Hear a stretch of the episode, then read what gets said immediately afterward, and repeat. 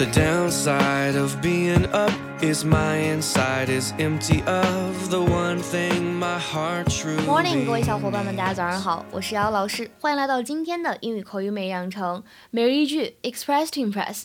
今天的话呢，教给大家来学习一下，在英文当中弦外之音、话中有话应该如何正确表达。Otherwise, you wouldn't put an alternate meaning behind everything you say. I'm, I'm sorry if I make you uncomfortable. That's just not my intention. Yes, it is. Otherwise, you wouldn't put an alternate meaning behind everything you say. Otherwise, you wouldn't put an alternate meaning behind everything you say. Otherwise, you wouldn't put an alternate meaning behind everything you say.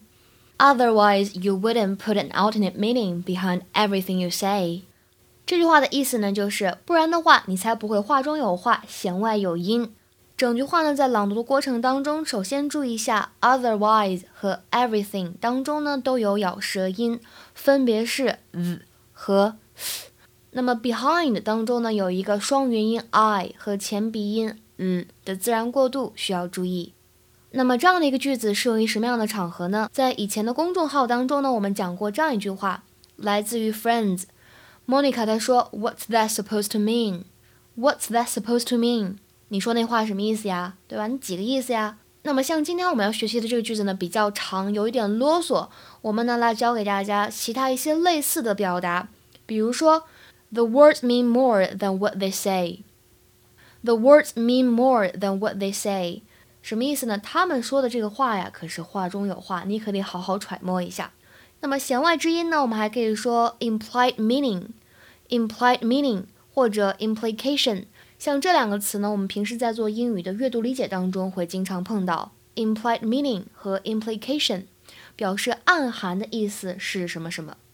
那另外呢，补充一个动词，经常用来描述反讽、含沙射影这样一个意思，to suggest without being direct that something unpleasant is true。这个单词叫什么呢？叫 insinuate，insinuate。它对应的名词就是 insinuation，insinuation。OK，那么今天的话呢，请同学们尝试翻译一下下面这个句子，并留言在文章的末尾。We resent these insinuations that we're not capable of leading the company forward. We resent these insinuations that we are not capable of leading the company forward. We resent these insinuations that we're not capable of leading the company forward.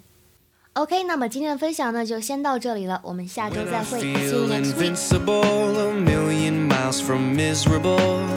It's always all about me. I don't know why I don't love you like I should, like you.